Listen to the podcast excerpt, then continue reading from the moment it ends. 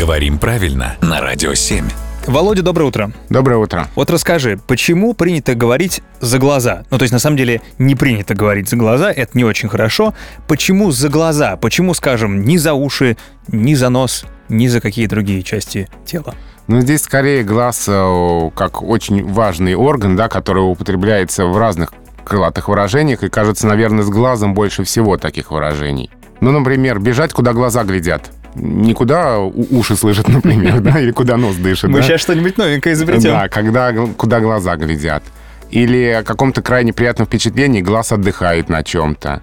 Вот. А когда мы хотим сказать, неужели ты этого не замечаешь, э, вообще обрати внимание на что-то, мы говорим «разуй глаза». Угу. Ну, иногда можем сказать про три уши, конечно.